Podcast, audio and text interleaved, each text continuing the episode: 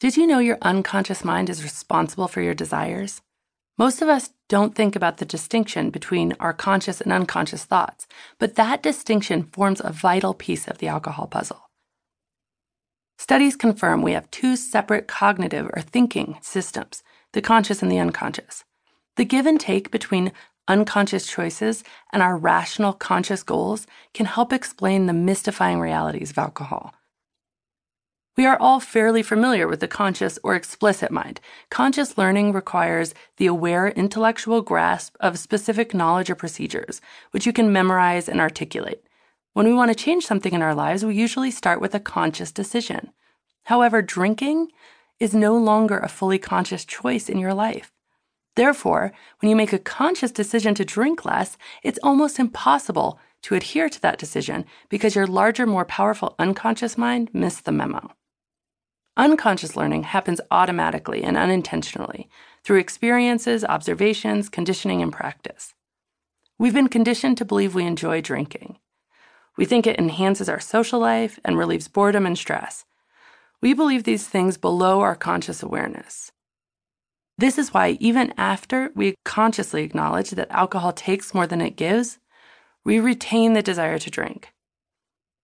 The neurological changes that occur in your brain as a result of alcohol compound this unconscious desire. Thad A. Polk, neuroscientist, professor, and the author of The Addictive Brain, which was a 2015 course on the newest science of addiction, says viewing addiction through the eyes of neuroscience allows us to look beyond the seemingly bizarre behavior of addicts and see what is going on inside their brain. In my early days on this journey, the undermining of my desire to drink less by a strange desire to drink more seem nothing if not bizarre. The mind, specifically the unconscious mind, is a powerful force in controlling our behavior. Information suggesting the benefits of alcohol surrounds us, yet we rarely become conscious of it. According to the Neurolinguistic Programming, or NLP communication model, we're assaulted with over 2 million bits of data every second, but we're only consciously aware of 7 bits of that information. Television, movies, advertising, social gatherings, these all influence our beliefs. From childhood, we've observed, with few exceptions, our parents, friends, acquaintances appearing to enjoy moderate, responsible drinking. These images teach our unconscious mind that alcohol is pleasurable, relaxing, and sophisticated. Your opinions about alcohol and your desire to drink spring from the lifelong mental conditioning of your unconscious mind. This desire has likely been compounded by specific neurological changes in the brain.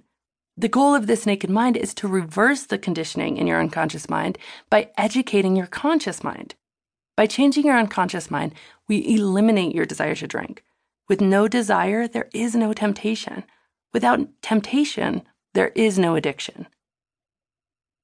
Like most things that have been ingrained in us since childhood, we believe in alcohol without question, like we believe the sky is blue.